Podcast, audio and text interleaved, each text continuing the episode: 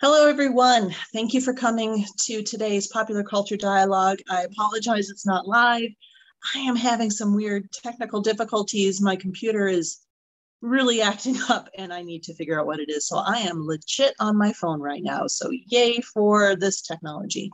Um, but we're here today to talk about studying popular culture with a focus for today on the various ways to do that. So the hows of studying popular culture. With me are our three panelists, our three guests for today. Uh, two are returning guests, and then we have a new guest. I think it's the first time for Ralph here. So, actually, Ralph, I'm going to start with you. Could you introduce yourself to our audience? Sure. Um, my name is Ralph Beliveau. I am on the faculty at the Gaylord College at the University of Oklahoma and I'm also I, where I do media studies related stuff. I'm the area head for creative media production and professional writing, and I'm also affiliated with uh, women and gender studies and film and media studies. Wonderful. And can can you give us a sense as to like your general background? Like, how do you methodologically approach your research? Um, well, there's uh gosh there are so many different ways of kind of entering into it depending on what the context is. And a lot of it i mean to be honest is driven by sort of like what is appropriate for whatever the next opportunity is whether it's a conference presentation or a publishing opportunity or something like that. So um, I just I'm just finished working on a chapter with a friend Carl Cederholm at Brigham Young, and we did a chapter about uh, jaws exploitation films uh, which was a great deal of fun because there are hundreds of them. And for some reason, it's a subgenre. We, we actually use the Italian term filone to talk about it. Uh, but it you know became an opportunity because there were some friends of ours who were doing a collection of essays about Jaws because it's the 25th or 100th anniversary of it or something like that. um, and you know, it's it, every time that shark movies look like they're about to disappear, they come roaring back. Um, a lot of them are what people would call bad, um, but of course we know better. We know that. Uh, so so anyway, so that was an opportunity that presented itself, um, and you know the approach in this was kind of a bricolage of looking at what was out there and determining what are the things that make this you know worth paying attention to, and trying to figure out what it means, both in terms of the culture consuming it and the people producing it. I'm going to so have to tell sorry, go ahead. oh, that's okay. No, that's just kind of the rough outline of, of sort of an example of the most recent thing. Wonderful. I, I was going to say, I'm going to have to tell my partner about that because he loves Italian exploitation movies. So it's right up his alley. Yeah. So, so thank you for being here today, Ralph. Sure. Thank you. Thanks then, for having me. of course.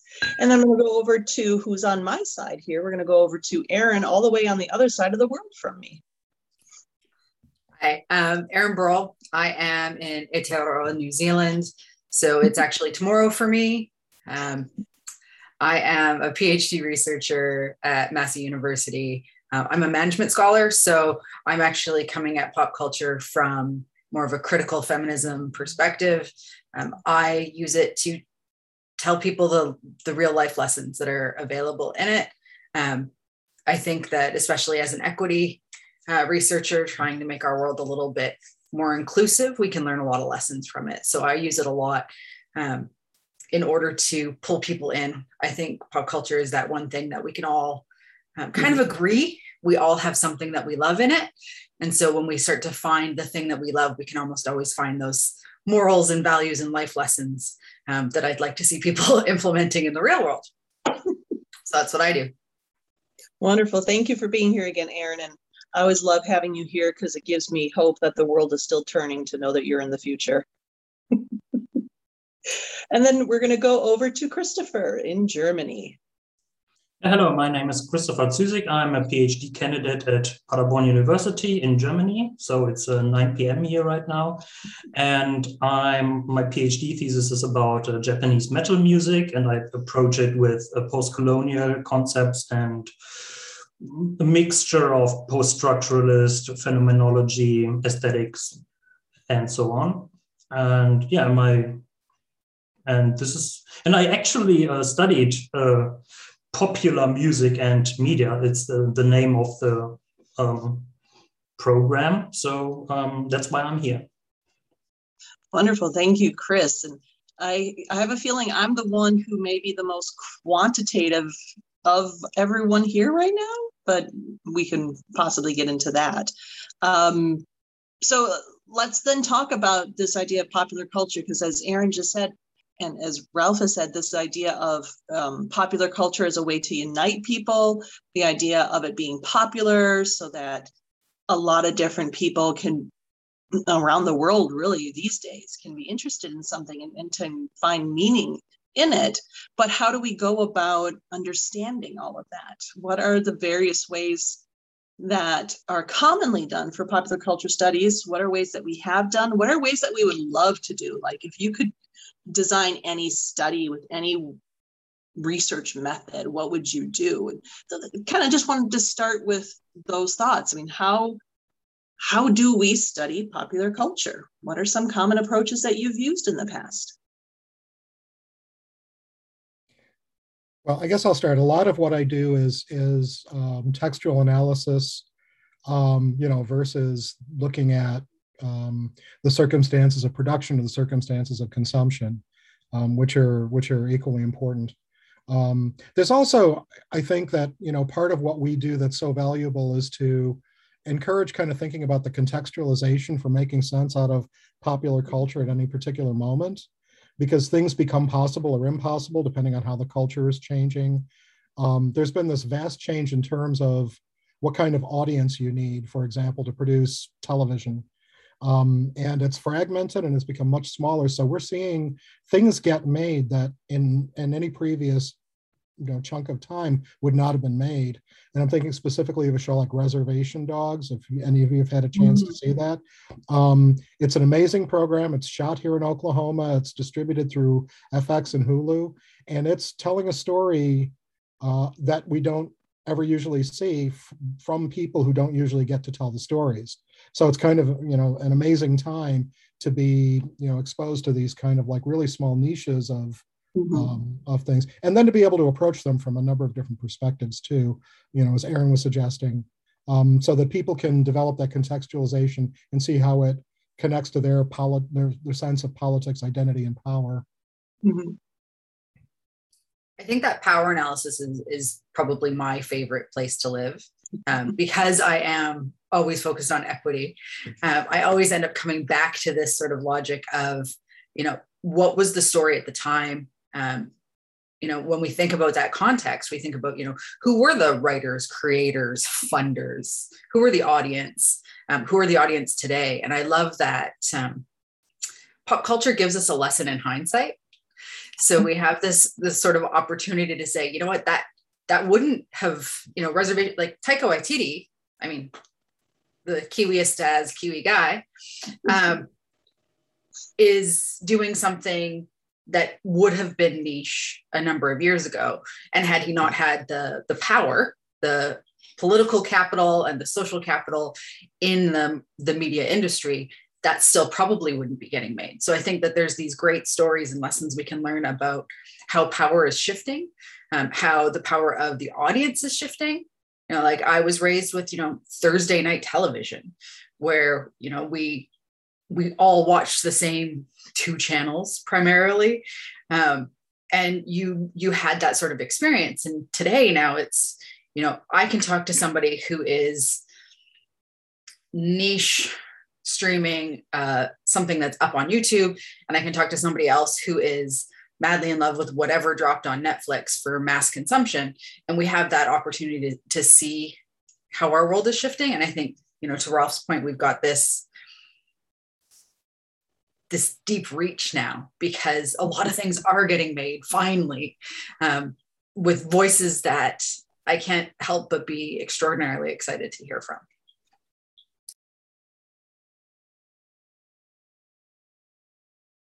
Yeah, I think that the the idea that it's also happening globally is is really kind of a big deal too. There's so much better access to the media products of other places, so that we don't have to, you know, sort of like think, oh, poor sad world has to consume nothing but American TV. that there's all this other, you know, aesthetically very different stuff that we get access to now. That you know, again, it just it, it makes it for a much richer experience in popular culture. And Chris.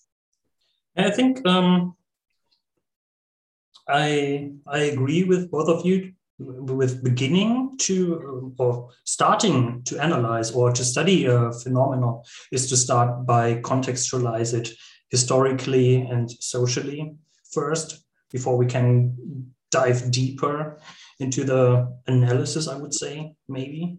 And uh, i think this is also already a big chunk of uh, material to um, you know, to get into popular culture and to study and how to make sense of it, I would say. The first it, place. Yeah, and it, it kind of comes back to this idea, and I think we've talked about this on a previous dialogue about, you know, where does popular culture start? Is it with the the text, that thing that humans have created and imbued with meaning? Or does it start with the I guess the contextualization around it, which could be the power, the production of it, depending on if it's, you know, Hollywood and large corporations or if it's something smaller and more local. But then there's also the reception of it. So does popular culture studies, do you think it focuses on the text analysis aspect more or or is it more balanced across essentially those three areas? I think there are these two paradigms and um, that are creating this divide, but I don't think, but I think we should deconstruct this divide because both goes hand in hand, I think. Um, so the textual analysis and the contextual analysis. Yeah, I think especially when we're we're considering a wider landscape of media, um, you've got those niches that are happening right now. Mm-hmm. So um, Auckland is just coming out of a lockdown, probably um, in comparison. I know y'all have a very different experience of what COVID has looked like. Um, we lost one person in this outbreak, and it was a really big deal to the country. So my context for COVID is very different again. Um, but there is a TikTok movement running around right now here where people are going outside and screaming Kia kaha, which is um, for Be Strong. And it's just, you'll see these mashups. And if you start to go onto NZ Twitter at all, you'll, you'll definitely see these like four, eight seconds of somebody just going outside in their backyard garden and screaming Kia kaha. And when I think about that, I think about that sort of that that movement to media as a support network, as mm-hmm. comfort, as safety, as camaraderie. Like we've got a lot of different ways that we can connect now, and we can connect across borders and space and time. I mean, right now we are literally covering three continents, um, but but that ability for us to find connection um, in current content or in retro content. We've got, you know, 100 years of content now uh, that we can dive into across cultures, languages, formats. So we're sort of in this, this window of meta narrative that we can keep diving back in and, and re, re-experiencing, I guess, maybe, um, recontextualizing um, mm-hmm. all of this content with our new life and our new lenses. So I think we're just in this this place where connection and content consumption and creation is just much bigger than it's ever been, which gives us a chance to do a lot more quant things, quite honestly. uh, you know, in 1960, we probably couldn't have done, you know, a meta-analysis on everything that had been on television mm-hmm. because there was only, you know, a handful of things created. Now we've got entire movies being shot on a smartphone. So mm-hmm. our our volume of media is so much bigger now. Yeah. I, I was going to suggest that one other way of thinking about a starting point, and I'd, I'd be really interested in how and how others of you kind of think about this problem, but the the impulse toward narrativization, toward sort of wanting things in the world to be stories and wanting to consume them that has such an effect on how these things get constructed and it's a little i mean maybe a little too weirdly metaphysical but it's almost like we're built to to do that. We're built to produce those things and consume those things and even think of our own pasts and futures in these like narrative structures. And so popular culture just kind of feeds the the the hunger for that so powerfully all the time. And you know again like you're suggesting you know in an increasingly global way Um, so I just think that that whole kind of story impulse is a really kind of difficult to kind of figure where the origin is from, but it's really a, a definitive way of thinking about how we're interacting with this media we're surrounded by. And, and I think it's interesting too because everything that you're all just saying demonstrates the, of course, complexity of of this, which when we're dealing with anything human constructed, I think we we recognize the complexity of it because it we do want to understand you know the text what's in the text how it got to be in the text what it says about the context how people are responding to it um, how it's being used now maybe in comparison to the past. And there's so much to to um, ferret out or pick out. How do you when you're approaching a new study how do you determine where to start with all that complexity? How, how do you narrow it down so that you're looking at something that's manageable to look at within one study? So, for something I'm working on right now, um, I was struck by one, I'm going to say probably eight seconds in a current popular film. Like, just like one sort of fourth wall breaking moment in a film. And it sort of caused me to do, I'm going to call it idea vomit, like just streaming pages of notes of what what does this mean? And and you know why did that like of oh, whatever 102 minute film why did that section why did that strike me as as something that's important? And when i actually started to kind of i'm going to say ask myself why that mattered to me i found the the thread in the story of what I was actually investigating. Um, and I think pop culture gives us that in a way um, that those stories that that are at the core of who we are, those myths and legends and whatever that are way older than than recorded media.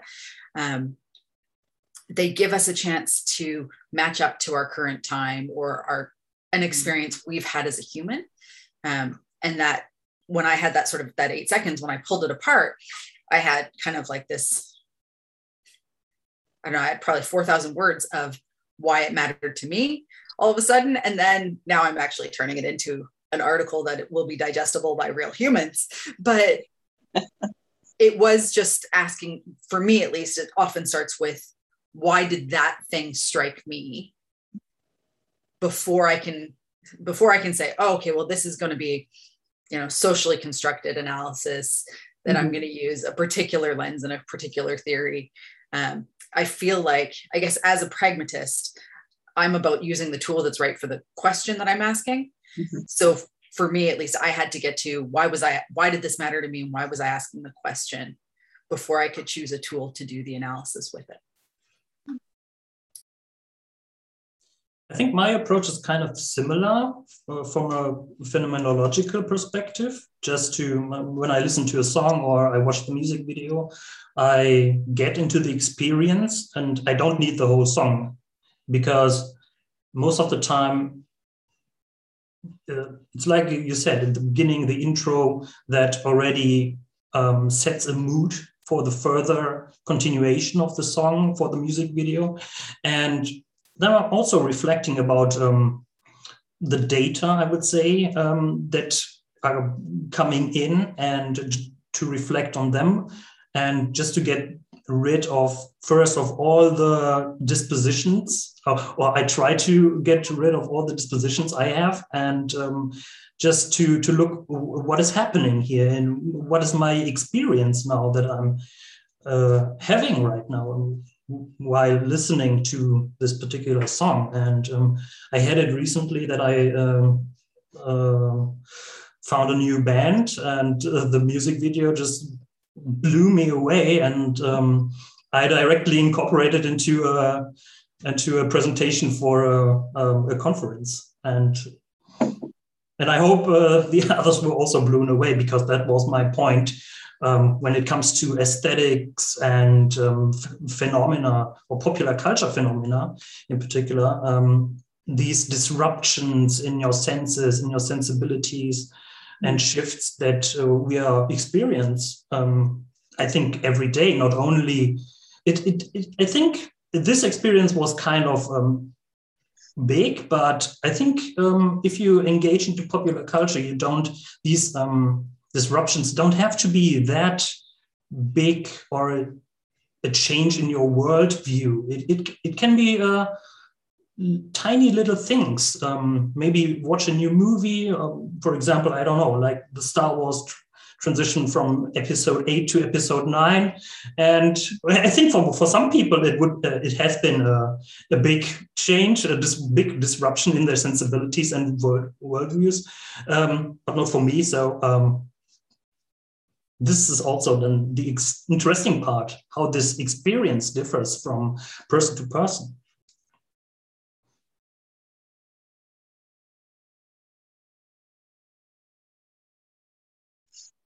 Yeah, one of the things I was going to mention that a lot of this connects in in my experience and with what I do as a teacher to media literacy as kind of a source of power um, through the exploration of what these things mean and and kind of thinking in a dialogic way about how we're interacting with those things, how other audiences are, are interacting with it, what accounts for its importance in culture. Um, I find like whether it's Jaws or Star Wars, these things that just had this enormous cultural impact I, it's almost like you never have satisfactory answers for why, you know, why that when it happened. I mean, you, come up with answers that are can be anything from kind of the shallow, well, it made a lot of money to um, it was like the right story at the right time. But it's sort of like getting that unique understanding of why something works and resonates in culture the way that it does. And in some cases, it takes you know maybe decades to figure that out uh, of trying to see you know when context changes you know how what are its legs? How long is it going to last? What's its power? Um, how's it and and is there a way of talking about it that actually then for students or for the for the audience allows them to gain more control over the meanings they take out of the popular culture they're consuming? And what's interesting is right now so i'm hearing there's this idea of it's something that interests you because it impacts you personally on some level, or you're seeing um, disruption impact on a cultural, social, communal level.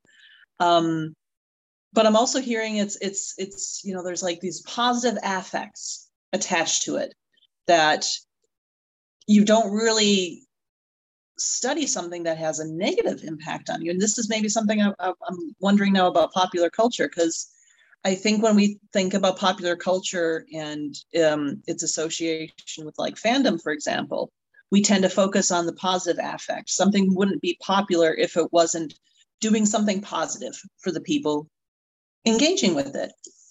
But do you ever find that you approach the study of something because of the negative affect associated with it? I do. Um, because there, there's lots of well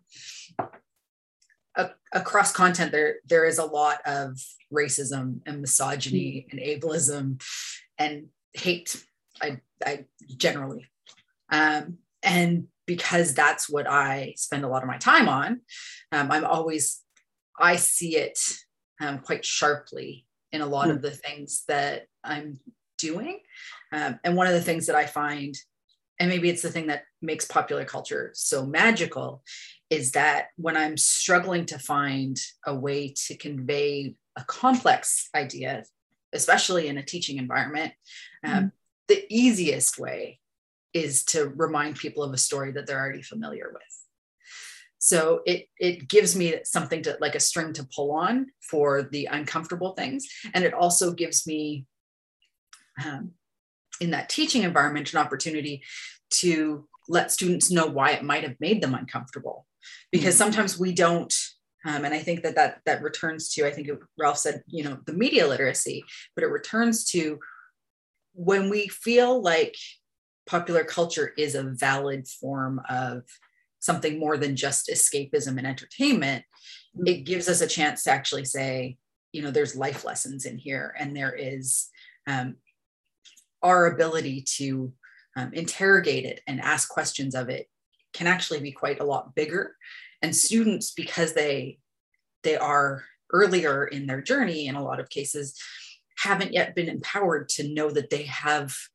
reach in theory, right? Theory is scary and messy. And most theorists, in my experience, love the big, juicy words when, you know, the simpler term would have been more accessible to more people. Um, but when we're when we're dealing with those those things, all of a sudden seeing nine out of 12 points of a theory play out in a movie or a video or a song it tells you that story and it empowers the students to, to find it for themselves so for me especially with messy things i, I can use that that trigger that content warning of you know yes this this movie did make you uncomfortable or um, this scene in a comic did make you feel uncomfortable mm-hmm. and here's probably why here's what it is actually a representation of and then all of a mm-hmm. sudden they can sort of jump in and, and find their feelings um, in the midst of often our feelings at least for me our feelings grow when we're having that dialogue being hmm. able to use our words and to articulate it i think is really powerful. Pop culture gives us a lot of words that we can use because we can use those shortcuts of the hmm. stories. Yeah i was just going to mention i do a lot of work in horror which sort of has built into it. You know it's it's automatically uncomfortable. Um you know one, one could argue from a certain point of view it's not uncomfortable you don't get it yet.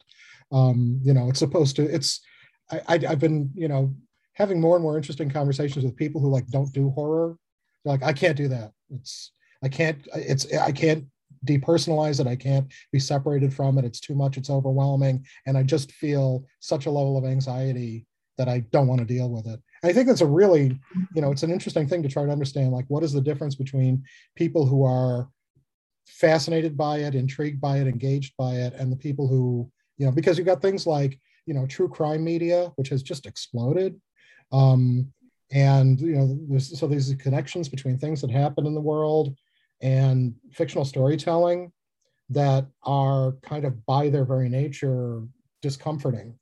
And there's and, and so again, it's kind of like an intriguing object to try to figure out, well, what is it that makes people attracted to those experiences? Um, even when they recognize some of the social and political and cultural problems uh, with a particular mode of storytelling. Um, because then there's also usually they're broad enough uh, where there are also responses to that that are already built into you know the the genre or the storytelling form. Um, so I think it's it's interesting to think about discomfort in in terms of that context. That's interesting. Um, I'm I'm analyzing um, cuteness in Japanese popular music, mm-hmm. and it has also this notion of uncanniness. I would say, mm-hmm. and what I mean with disruption um, um, is more a neutral notion, I would say, not necessarily positive, but it can also be negative in a way. So, I, because my argumentation, for example, is that these groups who use um, this uncanniness um, side of cuteness um, play with this disruption to um, yeah, deconstruct the notions people have and to make them um, uncomfortable. So it's a strategy in this in this context, and this is, I think, why we also have to analyze the context in that sense. And I also find it interesting because right now we're talking about things that make us uncomfortable, but I'm also interested in the popular culture that maybe has a negative impact on society or culture overall, but there are people who embrace it and it doesn't make them uncomfortable whatsoever because if it did it wouldn't be popular to them. So that's why i'm looking at things like qanon and, and i'm curious more about like alt-right and um, well even white supremacist popular culture. Do you think popular culture studies needs to do more to understand popular culture from different people's perspectives about what makes it popular to them, even if it's not something that makes us, you know, comfortable in any way, shape, or form. I, I do. Um, I'm working on a piece on uh, rape culture, mm. uh, which is super uncomfortable.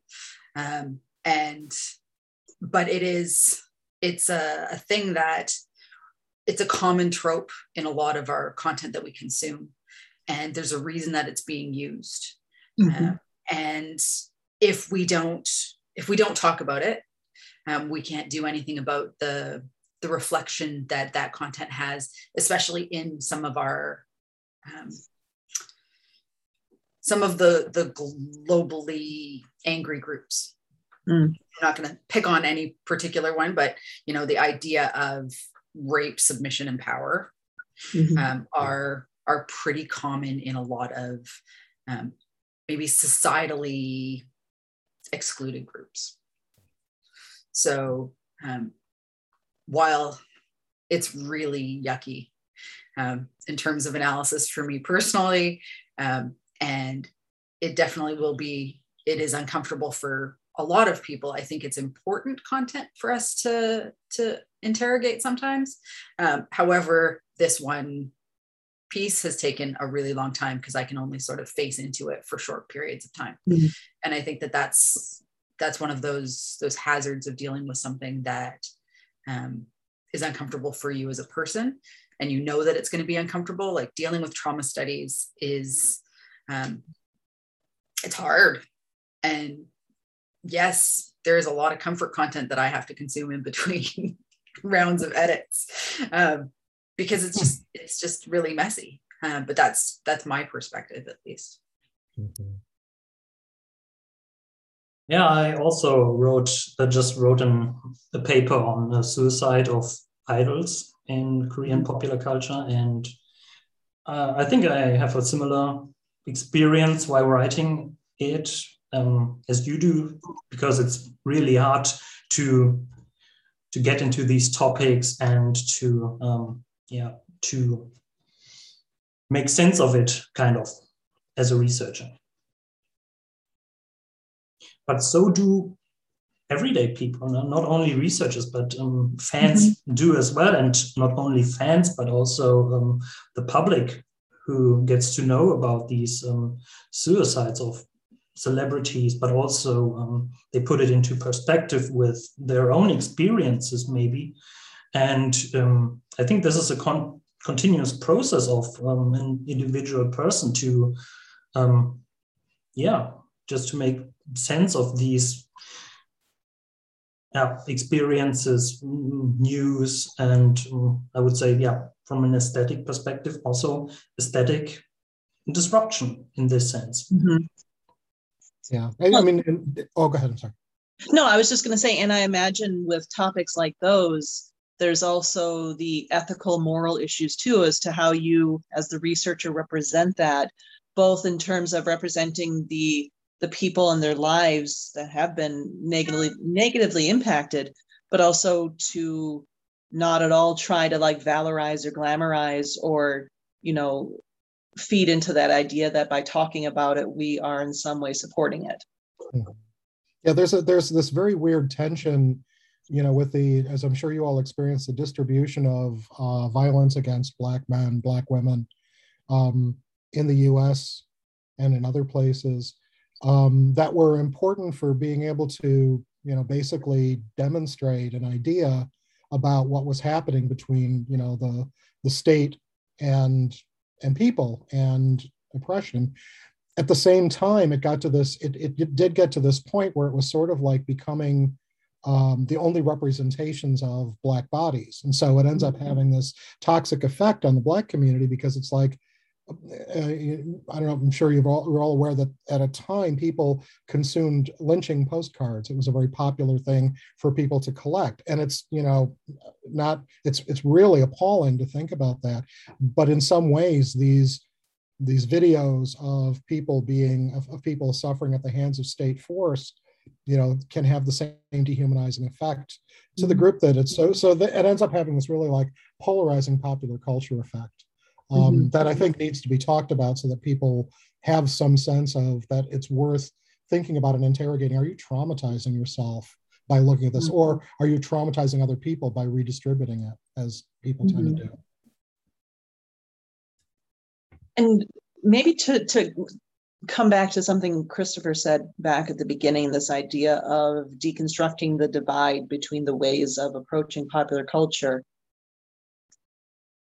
Would, would being able to approach popular culture subjects from a variety of perspectives would it help with maybe some of these ethical issues or with these issues of representation with these issues of how our research can actually impact popular culture? If we were to be both critical and more objective when at least when it comes to quantitative um, studies.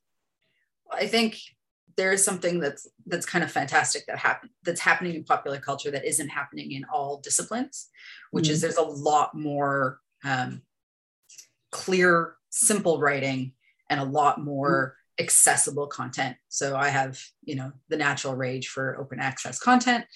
Um, it doesn't cost very much to host things on a website. Why is every article worth thousands of dollars of subscriptions each year? Um, but I think that that makes um, theory and interrogation of these themes something that more people can actually get their hands on. I think if we only keep the interrogation in the academy, we are failing, um, mm-hmm. especially with something that is based and, and founded in the magic of, of fandom. And I try mm-hmm. not to interrogate anything that I'm a big fan of because I don't want to tear my loves apart. Um, I like to I like to interrogate things that I'm on the periphery of, like I like them, but I don't love them, um, just because I don't want to ruin. I don't want to tear my own heart out. Um, but I think as we make things more accessible, and especially as um, the conversations about what analysis is, um, is accessible to other people, um, I, I think we can actually have a much better conversation because pop culture is made by humans.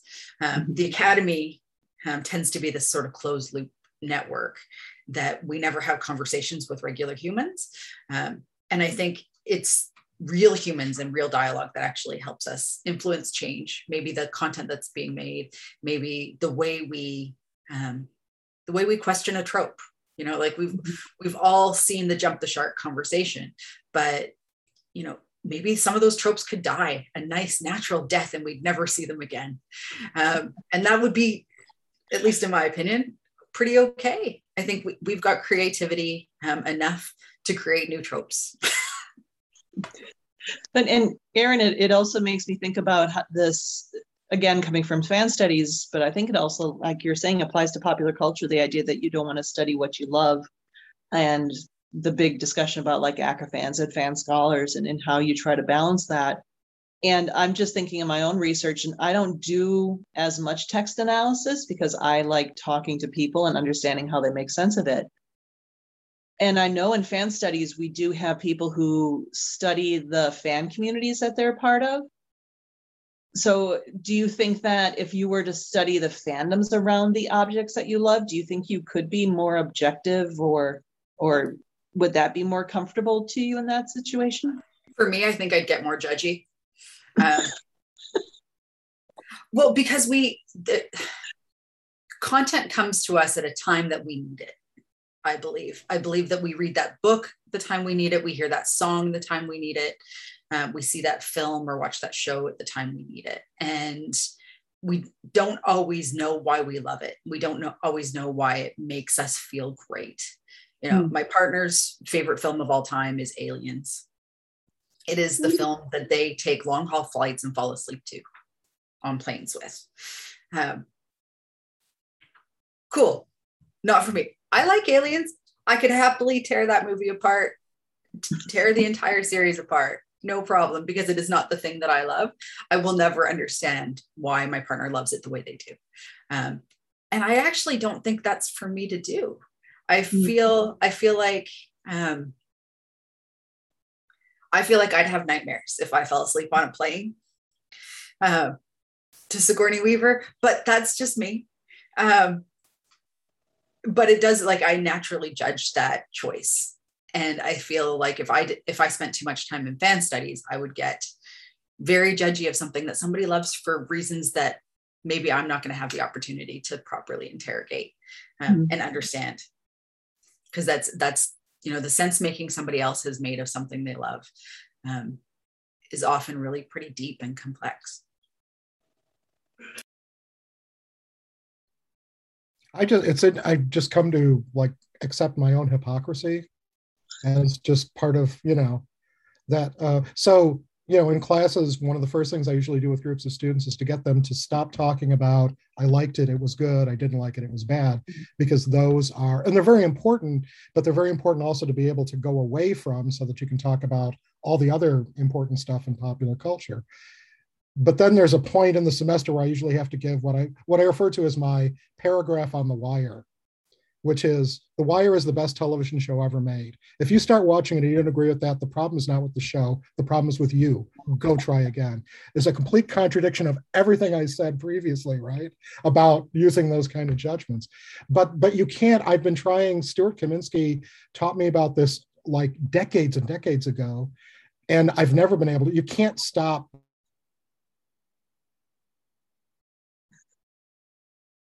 like it, I didn't like it. But you know, the trick is to not make that kind of the, the start of the conversation, you know, because there's so much other important stuff going on that's worth talking about once you can kind of leap over those things and you know begin to explore how other people make sense out of it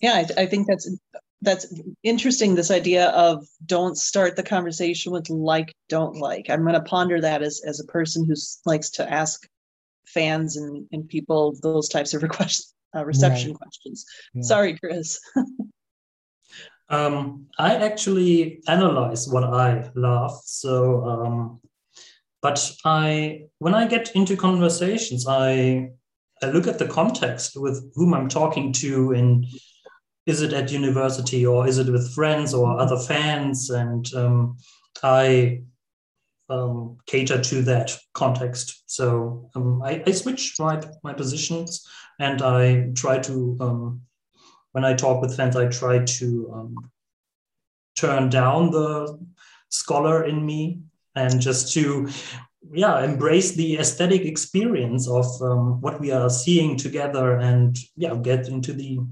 aesthetic, aesthetic um, experience. Okay but i, I want to understand that then chris. So when you're saying you turned on the scholar in you what does that mean?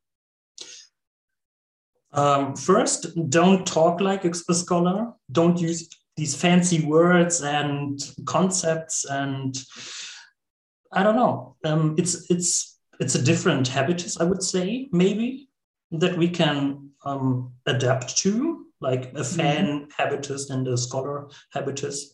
And um, well, okay, I so think, um, I think we can we can't we can't fully um, turn it off, but mm-hmm. um, to a certain degree. Just don't talk like someone or don't talk like or don't use that vocabulary um, mm-hmm. don't behave a certain way um, mm-hmm. um, or don't now i use the, the negative forms but or act like uh, in a certain way that um, people also understand that you are part of that community maybe in that sense.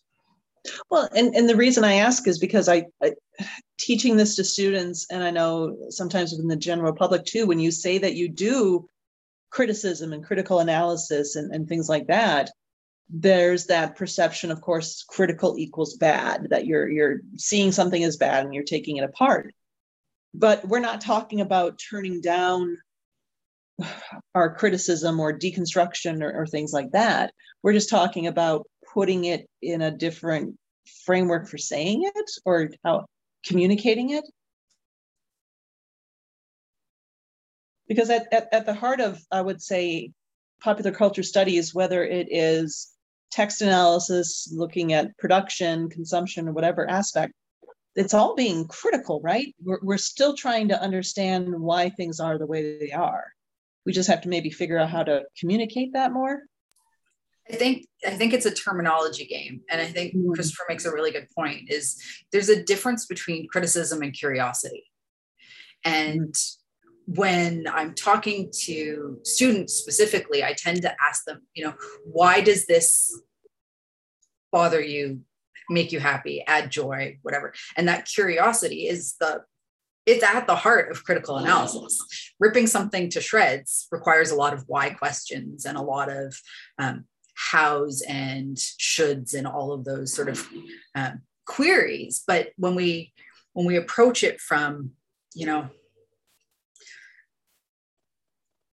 I can remember the first time I did like a post mortem on a film with a bunch of friends at about you know 16 or 17 years old. It's like I hated that film and they loved it. And I couldn't figure out what it was that they'd loved about the film. And in hindsight now, I just didn't understand. I needed to see it again. It's cool.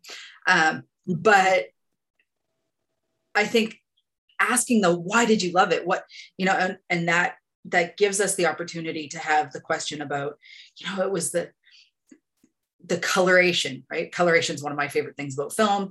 Um, it was the light, it was the the quick one liners of the, the actor whatever the the case might be um, those are that gives us the chance to be doing the critical analysis without um, the elitism or the snobbery mm-hmm. and i think to christopher's point when you're talking to somebody who just loves a thing um, asking them why they love or somebody who hates a thing honestly mm-hmm. asking them why and kind of diving in and, and kind of pulling that out through curiosity instead of um, the traditional critical tools um, gives us a little bit more of a, a not scary academic spin on it.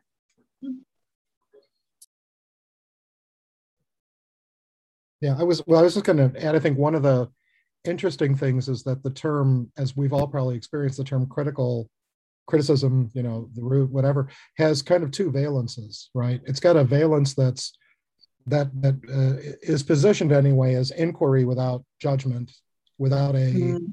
with, you know, without kind of a, a lot of theoretical junk in the in the load, and then there's critical that is really very political, um, mm-hmm. and importantly so.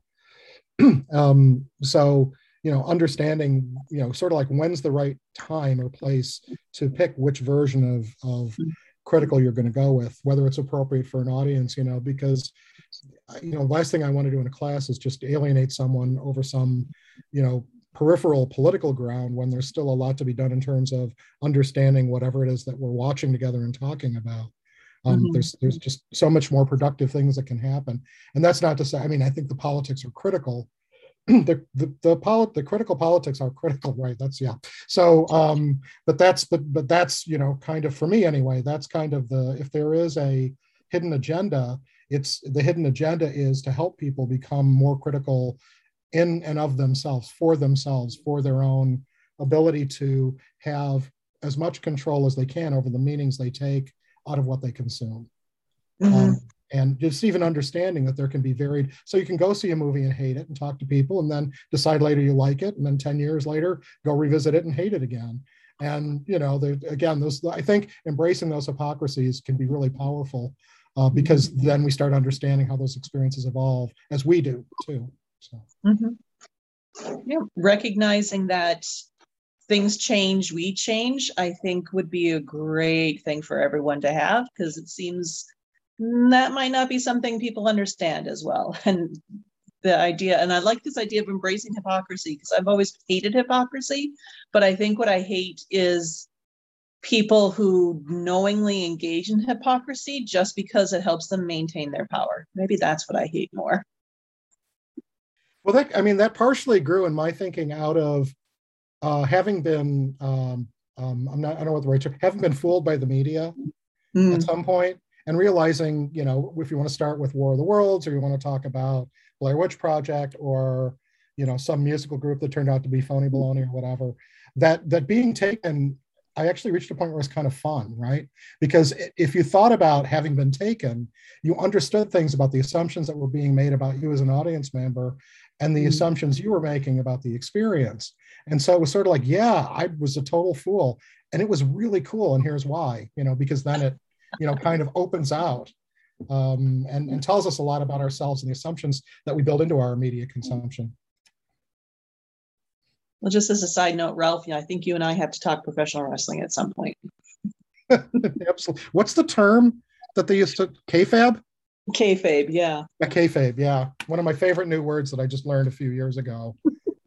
It's, it's like a whole world changing term. It's fantastic. Um, so we, we have to get into the wrap up mode here. So I just kind of want to ask one last question and get your each of your thoughts on it. So if you were, you know, wonderfully faced with an undergrad student who loves popular culture and really wants to get into popular culture studies, is there a particular approach to studying popular culture that you would recommend they start with?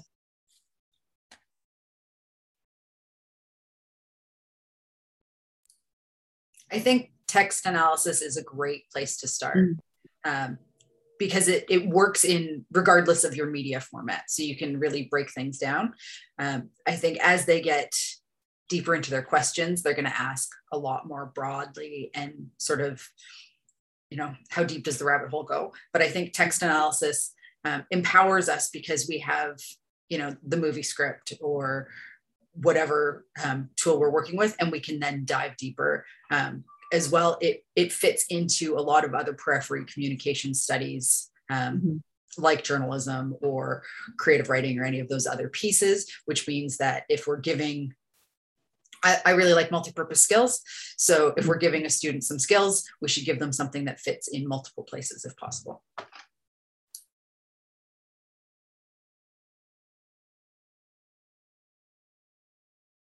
And interestingly, the, the text is perhaps the most objective object in popular culture studies, if you think about it. Because it's something that we can all obtain and analyze, I suppose. I, you know, one thing that that, and I completely agree with you. I think textual analysis is probably, in some ways, an an, an, an a really efficient starting point. Um, I've done a lot of work with students, having them like produce things that involve interviewing people about mm-hmm. popular culture topics, and you know whether it's in a journalistic mode or a documentary mode or something like that, because then they have to account for how they use the tools and how they understand the power relationship between the person asking the questions and the person giving the answers and you know just kind of that collection process can offer a good opportunity to have you know conversations with people about popular culture tech to get them to kind of open up about the things they're passionate about. It can be really revealing. Yeah, I, I agree with that too. Um, I also started with textual analysis even before I started studying, um, just to because of curiosity of the of what I love, and so I think yeah, you, you don't have to be a scholar to um, get into textual analysis even then. So that's a good starting point don't have to be a scholar, but hopefully it inspires a scholarship in you. And I don't think we, we want, you know, everyone in the world to become scholars because we need a lot of other different types of things going on in the world, but having everyone with that curiosity, that creative thinking, that self-reflection and that reflective thinking, maybe that's one of the benefits for studying popular culture these days, getting all of those types of skills. Well, I want to thank you all for for coming and, and bearing with my technology. I get to go into two more Zoom meetings now and see if my computer, you know, flips out on me or anything. But thank you for being here today. And I'm, I'm I think there's a lot of great things to mull over, and I know I'm going to be thinking more about them. And I hope you will as well. And we'll see you on the next one. Thank you. Bye. Thank you. Thanks, everybody. Bye. Bye.